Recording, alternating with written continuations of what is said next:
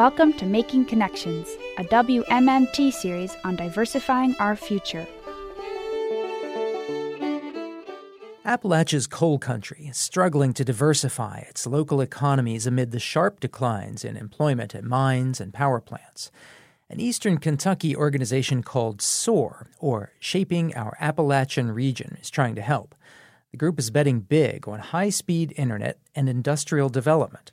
As Sydney Boles reports, those goals are proving challenging in a rural coal mining region. The energy is upbeat in Pikeville, Kentucky, as elected officials, nonprofit leaders, and agency heads meet at the Appalachian Wireless Arena to talk about economic development in rural eastern Kentucky.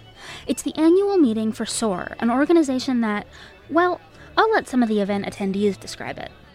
SOAR basically is designed to stimulate growth of Appalachia it connects leaders in Appalachia and brings them together. It gives us the opportunity to connect with resources that will make Appalachia soar. SOAR was founded in 2013 by Congressman Hal Rogers, a Republican, and Kentucky's former governor, Steve Beshear, a Democrat, and the mission was fairly radical. SOAR recognized that communities that depended on the coal industry had no choice but to build new, diverse economies. We have chosen to embark on this adventure to transform Appalachia. SOAR would help with its seven point regional blueprint. Among those seven points are promoting small businesses, building regional tourism, and boosting industrial development.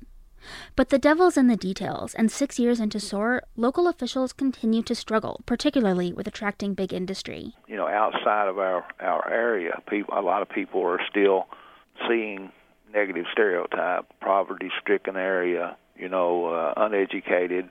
That's not true. That's Bill McIntosh, the Economic Development Coordinator for Perry County. Part of his job is bringing new businesses to the 200 acre Coalfields Industrial Park. Like other industrial parks in the region, this one was built on strip mines in the hopes of attracting industry. At the breakout session at the SOAR Summit, local officials, including McIntosh, listed the challenges those industrial parks face. Sometimes it is remote in the sense that it doesn't have something, it doesn't have gas, or it doesn't have uh, broadband, or it doesn't have rail.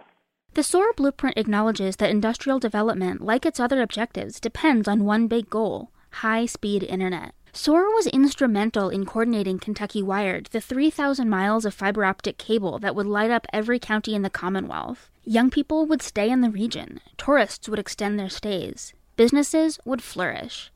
But Kentucky Wired has been behind schedule and over budget, and many locals lost hope that it would ever become a reality. At this year's SOAR conference, Kentucky Governor Matt Bevin and Congressman Rogers had a big announcement. The network was complete in southern and eastern Kentucky.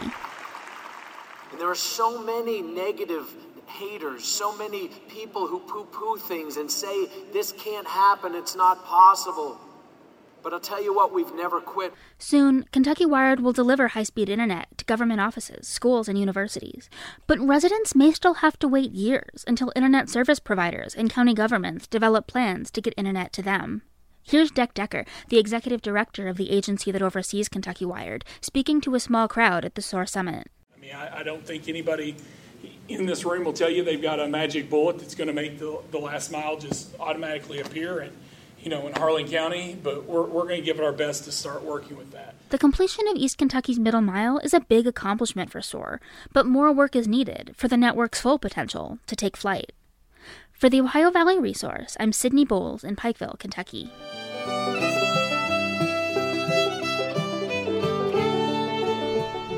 Making Connections is brought to you by WMMT Mountain Community Radio. Find out more at makingconnectionsnews.org.